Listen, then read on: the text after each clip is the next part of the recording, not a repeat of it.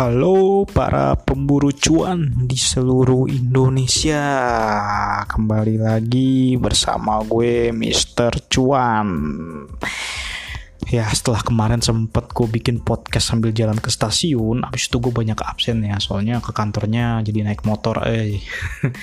Jadi nggak bisa ngobrol sambil di jalan lagi gitu. Apalagi kan soalnya kan lagi rame pandemi COVID-19 jadi gue lebih milih naik motor aja deh menghindari keramaian dulu gitu sampai ini reda dan semoga ya cepat membaiklah situasi dan kondisinya ya soalnya dampaknya ke ekonomi juga lumayan.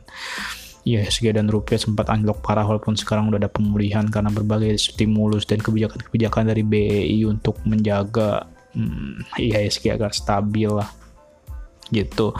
Nah di sini kali ini gue nggak mau ngomongin dulu nih saham apa yang cuan dan sebagainya karena gue sendiri pun uh, kesulitan juga memprediksi atau memberikan analisis di tengah COVID-19 karena kita belum tahu seberapa besar sih dampaknya misalkan ke sektor perbankan yang dibilang diprediksi bakal parah banget. Tapi kan hmm, ada beberapa bank besar yang masih lumayan secara fundamental. Walaupun kalau dari sisi gue melihat yang bakal terdampak lumayan besar adalah BBRI kenapa? Karena hmm, portofolio kreditnya mayoritas adalah UMKM dengan dan saat ini berbeda dengan tahun 98. Saat ini yang paling terdampak adalah bisnis UMKM.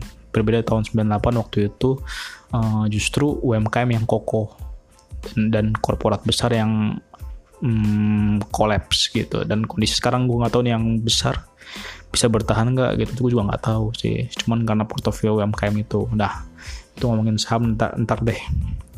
Kali ini gue pengen cerita tentang uh, Zoom Ayo di sini siapa yang belum pernah pakai Zoom? Kalau kalian pekerja atau mungkin siswa pasti pernah pakai di tengah pandemi atau yang kerja dari rumah atau sekolah dari rumah. Kenapa? Karena Zoom ini digunakan uh, mulai marak digunakan ketika um, pandemi COVID-19. Jadi ketika semua orang harus kerja di rumah, harus sekolah di rumah.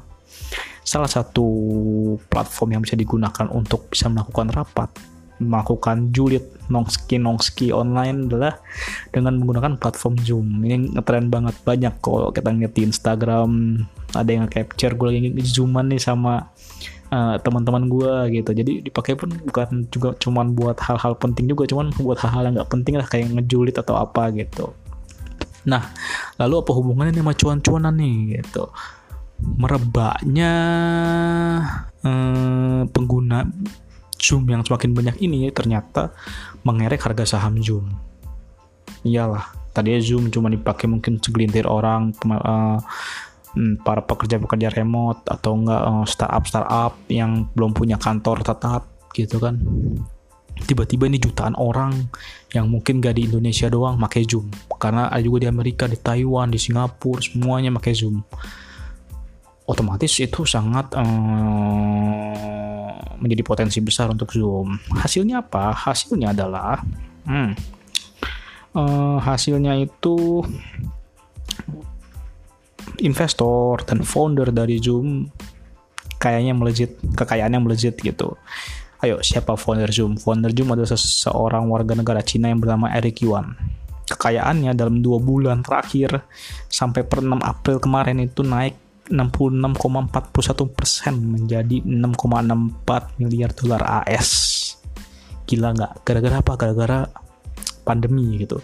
Jadi bisa dibilang Zoom mendapatkan berkah dari hmm, pandemi COVID-19 di mana yang lainnya rugi dia malah untung gitu. Nah, berkah Zoom ini nggak cuma didapatkan oleh Eric Yuan, tetapi juga investor-investornya beberapa investor-investor awalnya yang paling mencolok namanya adalah Li Ka-shing. Siapa sih Li Ka-shing nih? Dia adalah Taipan Hong Kong. Ayo, terus apa terkenal apa dia? Nah, dia ini salah satu uh, umur 90-an.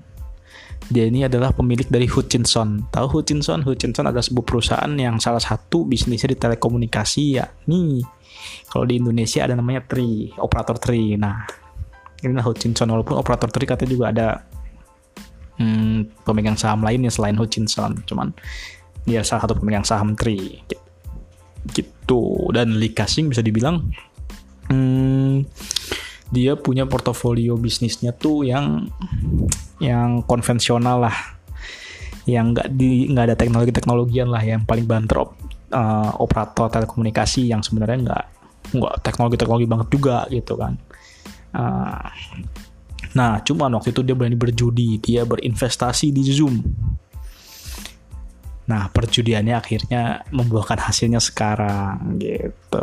Jadi katanya Lee Casing ini bi bisa mendapatkan sekitar 3 miliar dari keuntungan dia punya saham di Zoom. Dari berbagai catatan nih katanya, hmm, uh, ini benar-benar ada pertaruhan perdana Lee Casing di uh, perusahaan teknologi. Dia si Lee yang kalau para penggemarnya bilang dia ini adalah Superman katanya sih punya 8,6% saham Zoom Video Komunikasi Inc. Itu datanya valid karena diambil dari data kepemilikan saham di bawah uh, di atas 5 persennya um, Zoom di bursa Amerika. Konon nilai saham Li yang di Zoom sekarang ini udah naik 80% hingga menjadi 3 miliar dolar AS. Gila. Meskipun begitu, berkah dari Zoom ini mm, nggak serta merta langsung menutupi kerugian Lee. Uh, jadi si Lee ini sebenarnya udah mengalami kerugian cukup besar sepanjang tahun lalu. Nggak kerugian sih, cuman penurunan kekayaan sih. Gue salah ngomong eh. Uh, jadi Lee ini mencatatkan penurunan kekayaan sepanjang 2019 sampai 2020 nih uh, 4,6 miliar US dollar. Menjadi 25,7 miliar US dollar Kenapa kok kekayanya turun? Penyebabnya adalah hmm, demonstrasi Hong Kong yang terjadi sejak semester 2 2019 ditambah pandemi COVID-19.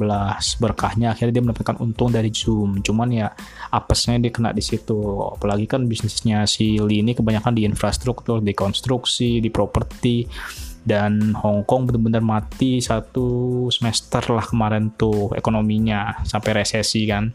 Dia ditambah lagi sama pandemi COVID-19 pusing lah dia untung ada zoom jadi pusingnya hilang mungkin dia hmm. Lalu gimana sih kisah Lee ini bisa menjadi investor di Zoom? Kalau misalkan dikulik-kulik lagi nih sebenarnya si Lee ini masuk ke Zoom melalui Horizon Venture yang ikut pendanaan putaran seri B-nya si Zoom senilai 6,5 juta dolar AS pada pada 2013. Nah, masuk pertama si Lee kayak ketagihan nih Sili kembali ikut putaran pendanaan seri C senilai 30 juta pada 2015. Lalu terakhir, Lee ikut juga bertaruh sekitar 850 juta ketika Zoom melantai di bursa AS pada April 2019. Nah, hasilnya ya sekarang sudah dirasakan oleh Lee. Cuman Lee nggak sendiri di sini. Lee nggak untung sendirian juga. Karena ada beberapa investor lainnya dari Zoom yang juga meraih cuan. Salah satunya itu pendiri Yahoo Jerry Yang, bukan yang FC, FC itu Jerry Yang eh Jerry Jerry Eng Jerry Eng tuh ini yang punya Bang Artos. yang Iya, itulah pendiri Yahoo Jerry Yang juga menjadi salah satu investor awalnya Zoom. Dan juga ada keluarga David Bunderman yang masuk pada akhir 2019. Lalu bagaimana sih emang pergerakan saham Zoom setelah pandemi COVID ini? Nah, memang dengan kenaikannya jumlah pengguna yang jutaan ini, harga saham Zoom sempat melejit 48% dalam 10 hari. Berarti kalau dihitung 10 hari 8 eh, hari kerja lah hitungannya lah. Naiknya menjadi 159,56 dolar AS per saham namun setelah itu harga sahamnya sempat melorot 28% menjadi 113,75 per saham. Kenapa? Ya, di sini ada masalah. Jadi, Eric Yuan belum mempersiapkan diri kalau jumlah penggunanya melejit banget gara-gara pandemi ini.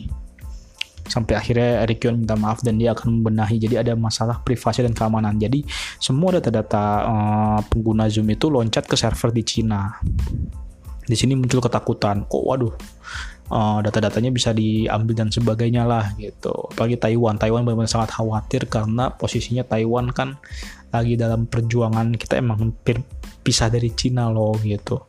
Dengan ini bisa jadi uh, Zoom malah menjadi mata-mata untuk um, Taiwan. Itu yang dikhawatirkan gitu.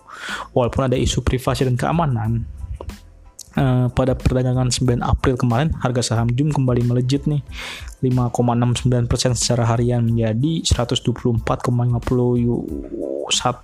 US dollar per saham.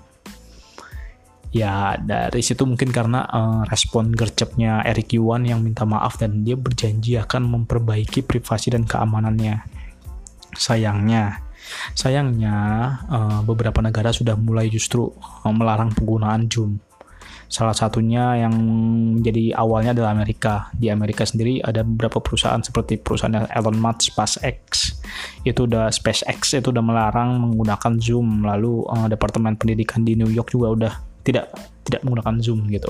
Di Jerman pun sudah membatasi penggunaan Zoom. Selain itu ada juga Taiwan. Taiwan bahkan sampai melarang menggunakan Zoom dengan alasan keamanan yang yang sangat riskan gitu. Aksi Taiwan, Taiwan itu pun juga disusul oleh Singapura yang menghentikan penggunaan Zoom untuk pendidikan sekolah. Nah, berbeda dengan kasus Taiwan yang berbau uh, karena ingin tidak ingin di mata-mata Cina, di Singapura ini karena uh, aplikasi Zoom ini mudah diretas. Jadi uh, di Singapura ini Zoom digunakan untuk anak-anak uh, sekolah belajar, belajar secara online.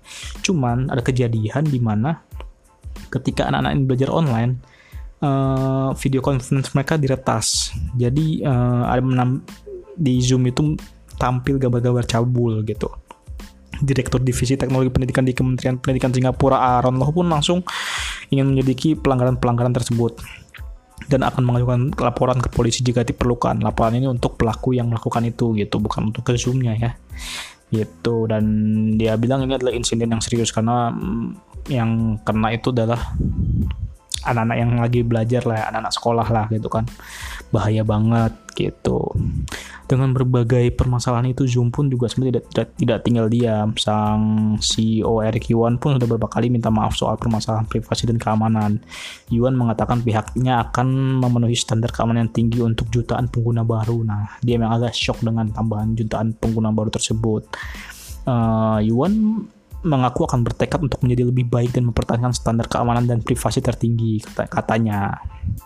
Zoom pun mengungkapkan tidak pernah sama sekali melakukan jual beli data penggunanya. Jadi emang ada isu Zoom jual data ke Facebook, jual data ke Google, cuman dia membantahnya. Nah, kalau kalian setelah mengetahui tentang keamanan Zoom, kalian yang di Indonesia ini masih mau menggunakan Zoom nggak atau punya alternatif lain?